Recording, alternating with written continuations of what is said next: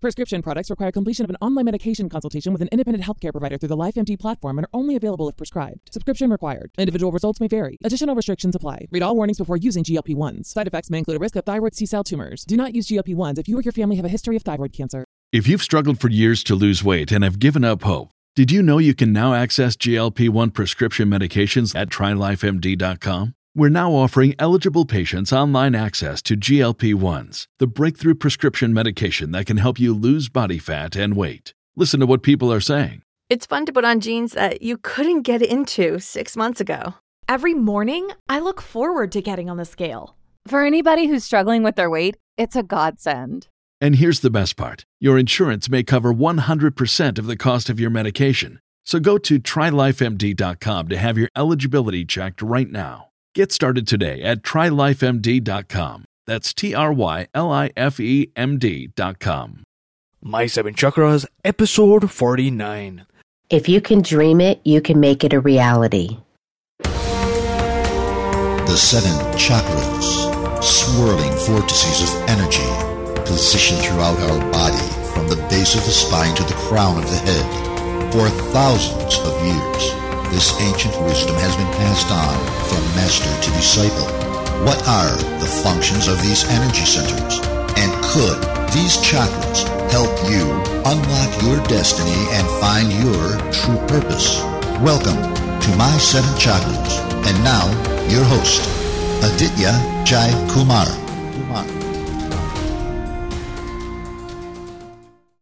On your marks, get set, bliss. What's happening, action takers? AJ here, and I want to announce that we are just one episode away from our 50th episode. And this is a big moment for our growing community of action takers that includes you. That's right, you. But let me ask you this Are you a part of our growing Facebook group yet? Well, all you have to do is go to Facebook and search for My Seven Chakras. And once you find it, send us a join request because members get exclusive access to tips, articles, thoughts, and episodes that will surely change your life. So, what are you waiting for? Join the My Seven Chakras Facebook group today. Now, let's move on to today's episode. I am excited to bring you our featured guest, Tammy Goldstein. Tammy, are you ready to inspire? Yes, I am. awesome. So, Tammy Goldstein is a certified craniosacral therapist. She is the international award winning author of Coming through the Fog, her daughter's journey to functioning recovery of autism. She is a national speaker, educator, advocate, and consultant. So, Tammy, I've given our listeners a short intro. So, tell us a little bit more about yourself. Well, my daughter was diagnosed with autism at her 13th, around her 13th birthday, and it changed our world. And with a lot of faith and a lot of hard work, we were able to overcome it. And if I can give back to anybody out there who is dealing with autism right now, I'm grateful to do that. And that's what's really motivated me since Heather's recovery to give back to others and to work and teach and speak and advocate for autism. Well, thanks a lot for that introduction. Now, before we get into today's topic, we begin our show with an inspirational quote to get us into a space of awareness and learning. So, Tammy, what is your favorite inspirational quote? And give us one example of how you apply this quote to your everyday life. If you can dream it, you can make it a reality. I put my faith out there that with hard work, that if I put my head down and work hard, that I can achieve what I want most in life. And so far, that's fared very well for me. I've always wanted a family and children, and you know, certainly when when my daughter got sick, uh, you know, my faith to help her get recovery and to help others have all manifested. So I, I try to instill every day what's my dream. I can make that a reality. So you mentioned if you dream it, you can make it a reality, and that is really powerful because if somebody has to put his or her head down and work hard, working hard is great, but if you just work hard, what are you working towards? Where are you going? Which direction are you going or heading towards? And that's why it's so important to dream and dream big. Yes. So thanks a lot for sharing, Tammy. Thank you. So let's dive into the main topic, the main portion of today's interview. What inspired you to write Coming Through the Fog? I was actually appalled at what I learned on the journey to get my daughter to functioning recovery. The fight to find medical care that could give me a diagnosis. I had so many diagnoses for her. I didn't know what direction to turn.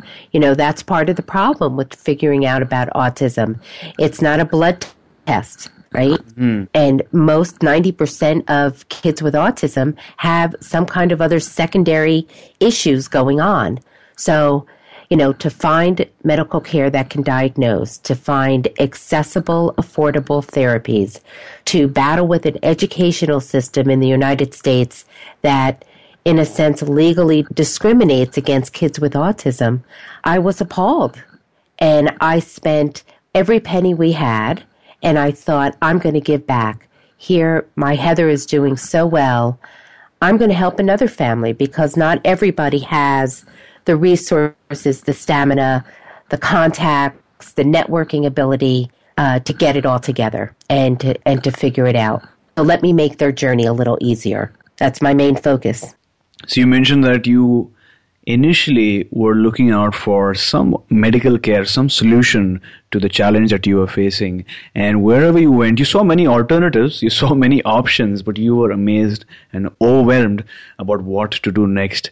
And you also pointed out to the fact that a lot of people are looking for a solution, but the solution does not only have to be effective, but it also has to be affordable because not everyone can afford uh, some of the medical care that's available, but it's very expensive.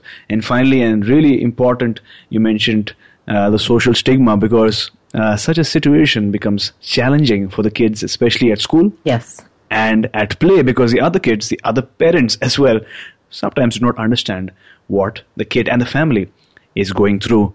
So, for the benefit of our audience, could you define what is autism and how did you first come to know about your daughter's autism? Well, let me just say that um, autism is a neurodevelopmental disorder mm-hmm. that affects communication, um, social skills, and could come with other learning challenges.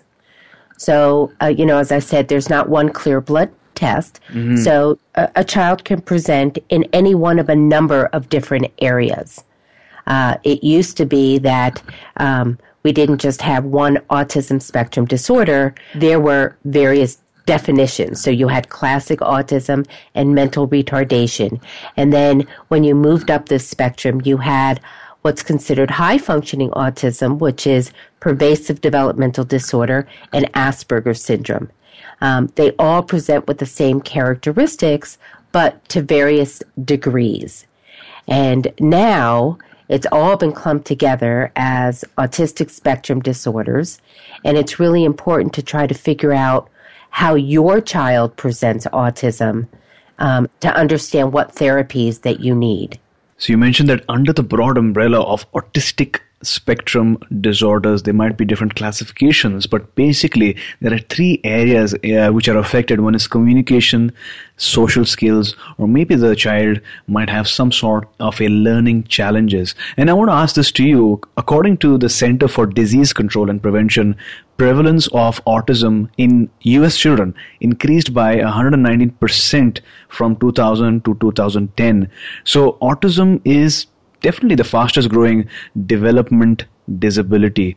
Why are so many children currently being diagnosed? Well, and that's a very controversial answer. And I will say this that currently in the United States, autism prevalence is 1 in 45. Mm-hmm. Those are today's statistics. Prior to 1973, it was 1 in 10,000. Wow. So we have seen autism systematically increase tenfold. And according to Dr. Seneff of the MIT Research uh, Facility, um, she's predicting one in two by 2025. Um, the causes?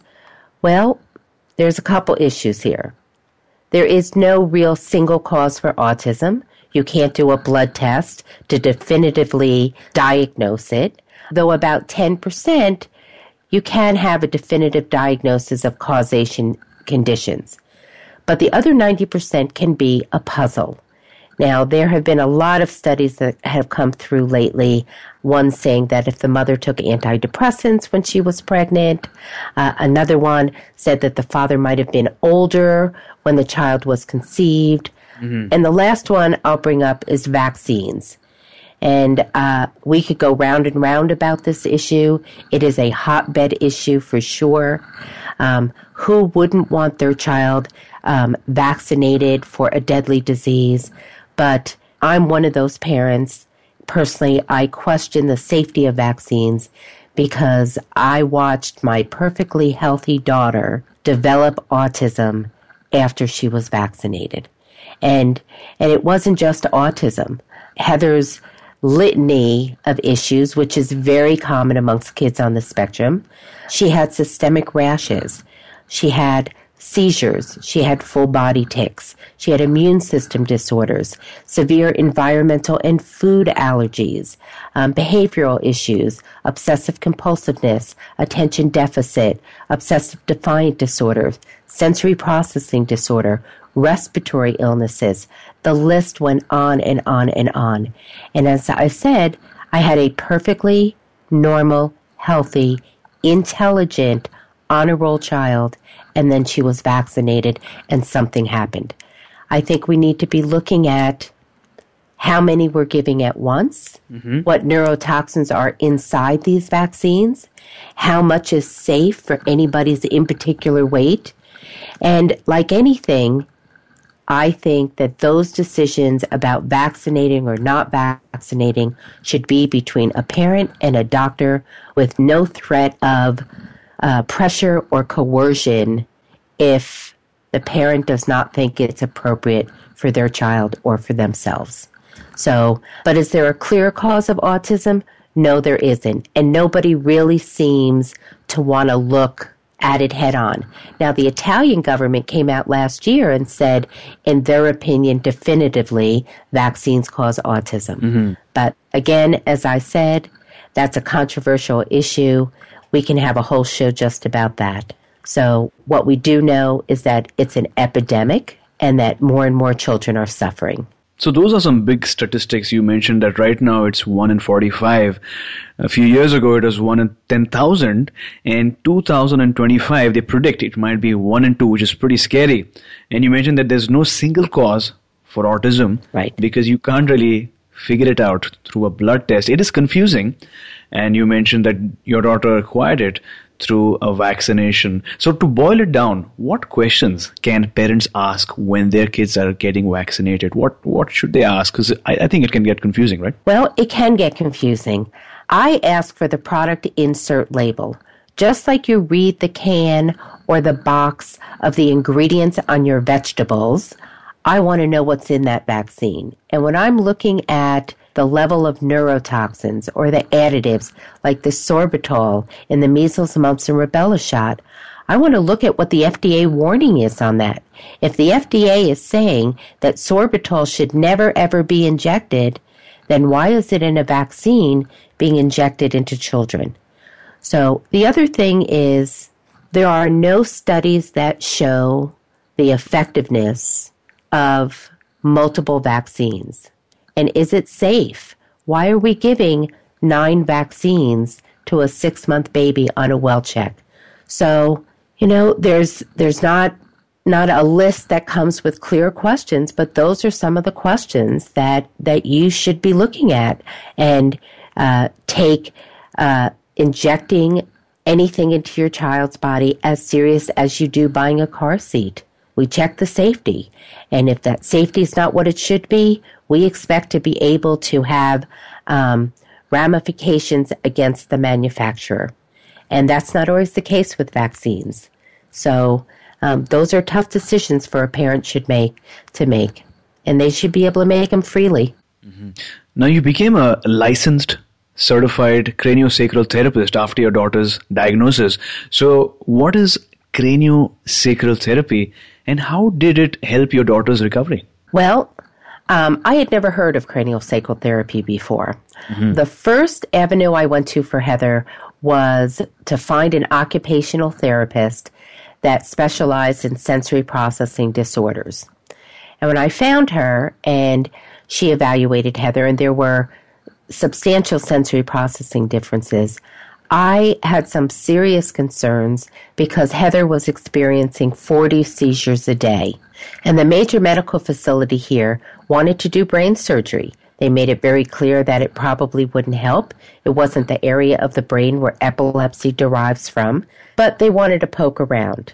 And, and literally, I was a very concerned mother speaking to the occupational therapist, looking for help in trying to figure out how to make a tough decision. And the occupational therapist said, I'm trained, trained in cranial sacral therapy. I said, cranial what? um, she would go on to tell me that it's a light touch therapy. It's done over the clothing. It can detect and correct restrictions within the cranial system that cause sensory, motor, or mental dysfunction. And that for Heather's case, she thought it would be most beneficial to reduce her seizures, to reduce her anxiety, to reduce her obsessive compulsiveness, and to improve on her sensory system. I was amazed. I was amazed at how non invasive it was. It was considered alternative Yet the craniosacral system was developed, was discovered in 1975 by Dr. John E. Upledger, and he ultimately developed craniosacral therapy. He found that by using the bones of the skull in a very gentle manner, we can make corrections beneath the skull, to the structures beneath the skull. So still considered alternative because with any any alternative medicine or any therapies that you can't do a double blind study with when it's functional medicine specifically designed for what that particular person needs you can't do double blind studies so it was amazing what it did for heather it uh, heather used to have five day shutdowns where she couldn't walk or talk and uh, after that first cranial sacral session, not only did she get off the table, and the girl who couldn't hug or touch me for years hug and kiss me and thank me for getting her help. But when we drove home and I couldn't wait to tell my husband, Heather went into her room. So as I'm, as I'm explaining this whole thing to my husband, he's shaking his head because by this point we were pretty much out of money. Heather was getting a lot of help, eight years of pharmaceutical drugs didn't work, I was looking for answers. Sensory integration. We didn't have money for the cranial sacral therapy. But instead of Heather going into a five day shutdown, she only, the next day, she was up. It was like she went to bed at night and woke up the next morning. And it was like a new child. She was engaged. She could make eye contact. She sat down and ate breakfast with us. She hadn't had a meal with us in years. Uh, we saw the child that was trapped underneath all of that fog. And we continue with cranial sacral therapy and some other uh, therapies to augment all that. And it was nothing short of a miracle for us. So you mentioned that your daughter was having definitely a challenge. There were 40 seizures a day. And the occupational therapist who you spoke to said that she has an alternative form, uh, an alternative practice that could probably help your daughter. A light touch therapy which is a practice that helps correct restrictions in the skull that cause sensory or motor dysfunctions. And because it was non-invasive, you sort of said, uh, you thought about it and said, let's go ahead with it. But you were surprised that you saw results after just the first session. And that's amazing. Yes, yes. And I was so impressed with it. I went back to school and certified in it, you know, and I, uh, my goal, of course, was to specialize, and I do, with children with autism and neurodevelopmental delays. But it really has opened up an entire practice of helping people that are in pain or chronic pain, depression, anxiety, post surgery recoveries for a whole variety of health issues. And I just feel um, honored that I found this path to help people. Oh, I, I'm still 12 years later as as amazed with cranial sacral therapy as the first time I saw it, it, it facilitated. Mm-hmm.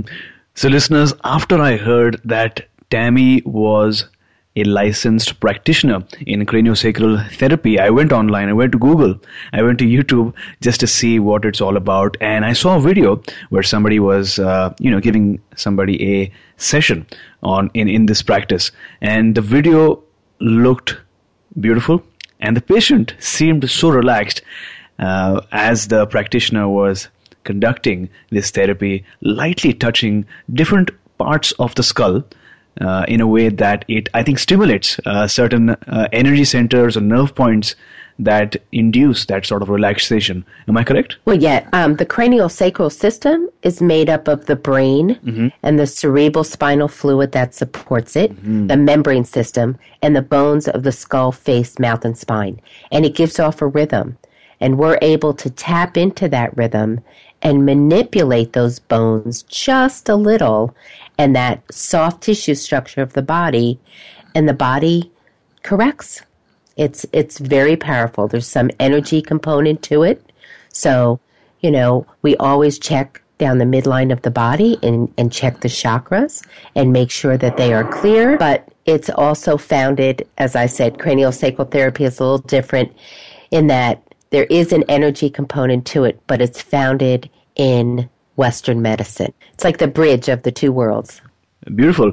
Actually, I was just reading an article the other day uh, which stated that as uh, humans, our body emits continuous vibrations or movements, I would say, from three areas in our body. One is the heart, the other is in our lungs through breathing, and the third is in our brains.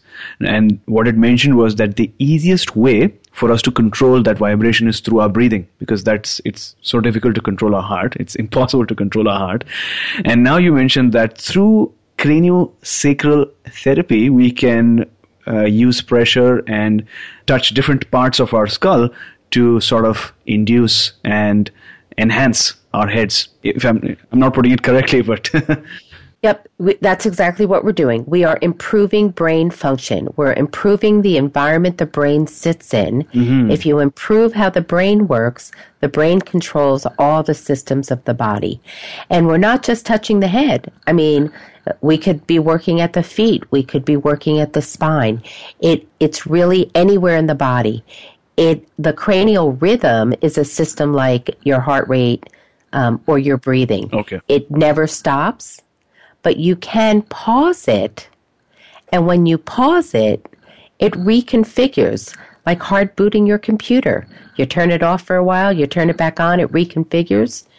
Cranial sacral therapy's still point technique functions the same way. So it's, it's really fascinating. I've, for my children that I work with, I've had behavioral issues resolved, um, educational things where the children weren't grasping. All of a sudden, they're able to grasp those things. I've had nonverbal children begin to speak. Issues where they are chronic bedwetters or failure to potty train, and those issues resolve. So, yeah, very inspirational. So, what would you tell other parents that are on the same journey with their children right now? I, the first thing to do, I think, when you have a child that's diagnosed is become the expert in autism. Not just your child's presentation, but learn about autism because your child's going to evolve. And the more you know and understand about the dis- disability, the more you can find ways and the support your child needs. The second thing is to find out and evaluate your child in every area so you understand your child's presentation of autism. Nobody knows your child better than you. You spend the most time with your child than anybody else. So you will be able to work with those strengths to build up those deficits. Well, thanks a lot for sharing. And we have finally reached the health tip round during which our guests share one health tip that can be implemented right away. So, what is that one tip that you can share with our audience? I start every day with 10 minutes of meditation. And it doesn't have to be a structured meditation. I am awake. My hands are placed on my body, usually on my thighs or on my hips. I tap into my breathing. I assess where my body is at. I thank God for the supports and the help I've had along the way and to let me be the best person I could be today. You take five minutes with yourself every day will do a world of good for reducing your anxiety and your depression just by having those few minutes to breathe. No, it doesn't have to have music. You just need any any one little spot to do it in. That's my daily inspiration. Mm-hmm. Well, thanks a lot for that health tip. The soul would have no rainbow if the eyes had no tears. Now, this is a Native American proverb, and with this powerful thought, we move on to the challenge round. So, Tammy, tell us about a time when you faced a major challenge or crisis. Tell us what were some of the feelings you were going through, and then how did you approach that challenge? Uh, the biggest dilemma was that I was in a predicament with my child. She never qualified for supportive services in the educational domain here in the United States, not once regardless of the fact that she had those 40 seizures and those debilitating shutdown days and all those other areas. And the problem you have is that if you don't qualify for services, there's no way to, to alter the educational presentation or what requirements your child has. I had paid $17,000 to an attorney to find out that I would have to pay another 25 to get it through the court system that I would need to get help. I started thinking out of the box. I have no other way to put it. I did my research. I understood what I was facing. I started thinking out of the box. And by doing so, I was able to sort of manipulate that system to get the services we needed without having to go to court. Mm-hmm. So, in retrospect, what is that one major life lesson that you would want our listeners to take away from your story? You can learn an awful lot from children with autism. Sometimes it's just a matter of sitting back and observing them, and they can open up a world to you that you didn't even know was there. Mm-hmm. Well, thanks a lot for sharing your story with us. I know it's not easy to go back into a moment of challenge or crisis where you feel like you cannot move ahead. But because you took the time to think about a situation, you thought out of the box, you took action, you have effectively provided our listeners with one more reason to take action. So thanks a lot for that story. You're welcome. And with that, we move on to the next round, which is about finding your life's true calling or your life's purpose. Now, finding your life's calling is not an easy task, but listening to stories about others can surely help us find inspiration, motivation, and courage. Now, at a certain point in our lives, we lose control of what's happening to us and our lives become controlled by fate. That is the world's greatest lie. And this is by Paulo Coelho. So, my question to you, Tammy, is Have you found your calling? If yes, what is your calling? My calling is helping children and families with autism and facilitating those services any way I can to help them on their journey. I realized the day I discovered this is what I was meant to do. I remember the day my life changed in trying to help my child and how it opened up a world of faith inside of me that opened up new doors. So I couldn't figure out what was going on with Heather. I would drop her off in the morning. This was like fifth, sixth grade. She'd say, Bye, Ma, see you later. And at three o'clock, the kid I picked up was like a vegetable. She couldn't make eye contact. She couldn't be touched. She couldn't talk. By the time I drove her the few blocks home, she would crawl into the house, into a cubbyhole in her closet where she would rock and stem. At times, she would just have like a little, I don't know, like a mantra can't get my brain to work, brain mixed up, brain hurts. At other times, it was body doesn't work. Sometimes she would talk, but it wasn't in sequential order, so I couldn't understand what she was saying. And one day I decided to get into the closet with her and I just prayed that I would find a way to connect with her to find a way to help. And as I got in the closet, I realized that if I got too close to her, she shut down further. If I was too far away from her, I couldn't connect. So I I started leaning in, just moving very slightly, little by little, and I started mimicking her movement and her rocking. until we were rocking as if we were one. And I realized that there was a, a line, like a energy barrier between us. And and that she felt it differently than I did, right? I wasn't even touching her, yet she could feel me. And I realized that there was energy to be used that I needed to learn about. And by connecting with her and sharing that energy, I could ask her questions and she could answer me. But I had to learn very quickly not to be too close or too far away. I started reading about energy and I learned about Reiki and Reiki energy. And that was the first tool I used to connect with my child. It was in that moment, in that closet, that I realized that I had prayed and asked and had faith and a door opened. And to this day, I still use that energy component when I'm working with these children. And just as I could find where my daughter's energy field was, I can find where these children, where their fields are and what triggers them. And, and that was the day I knew I would have to work with these children. Well, that is one of the most beautiful and inspirational stories I've heard in a while. So thanks a lot for sharing. It is so profound, uh, the fact that you mentioned and you spoke about the energy field and uh, it's something that uh, when when people are first exposed to the fact that we have an energy field or we have an aura around us or we have this biomagnetism, uh, it's difficult to believe. But once you feel it in your palms, in your body, and as you mentioned, uh, between you and your daughter, uh, you feel really excited because it's so powerful and it just makes you want to learn more. Am I correct? It's absolutely, abs- I couldn't get enough information about it. Wonderful.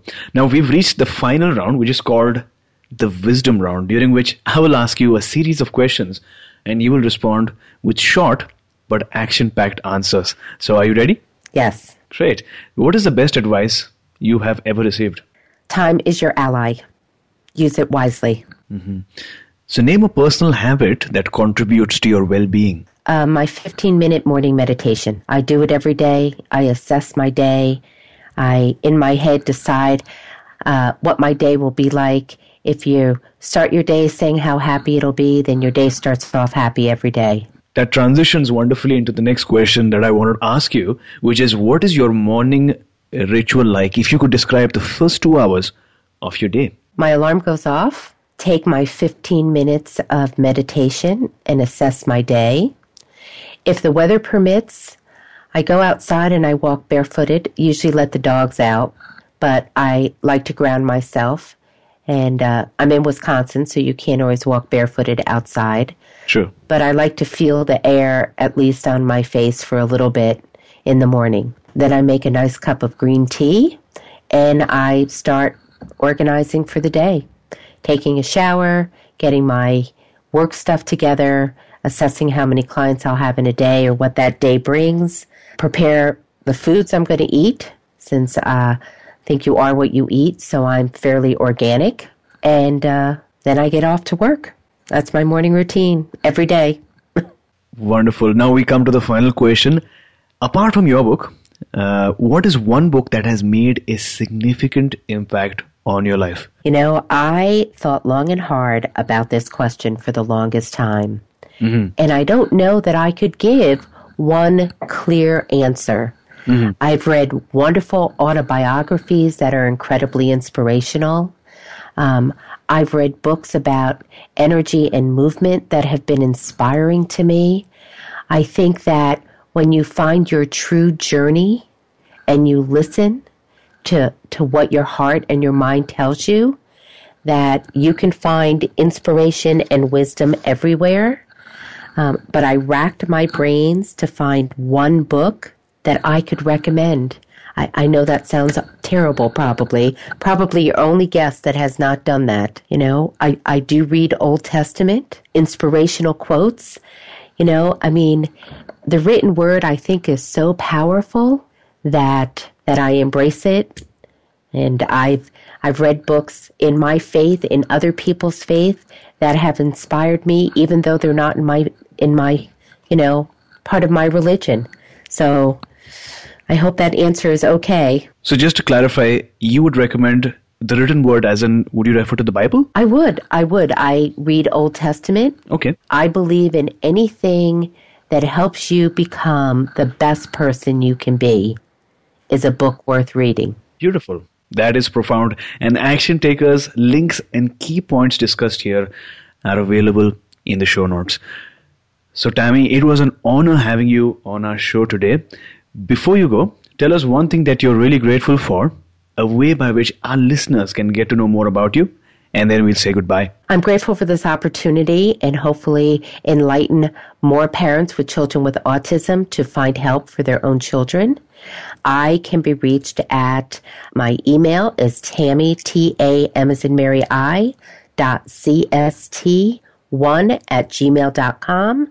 My website www.comingthroughthefog.com. So, listeners and action takers, in case you enjoyed the content, the inspirational words, the stories that uh, Tammy spoke about today, and you want to learn more, then go to comingthroughthefog.com and you will get access to more information, more knowledge, and more ways in which you can help your friends, your family, or others who might uh, be going through a similar challenge uh, cope up. So, Tammy, thank you so much for sharing your inspirational story today and taking our listeners, our action takers, one step closer to a human revolution. Thank you, AJ. Really, I appreciate the opportunity. You are listening to My Seven Chakras. Go to my, S-E-V-E-N, chakras.com. Download your free gift, get inspired, and take action. Transform your life today.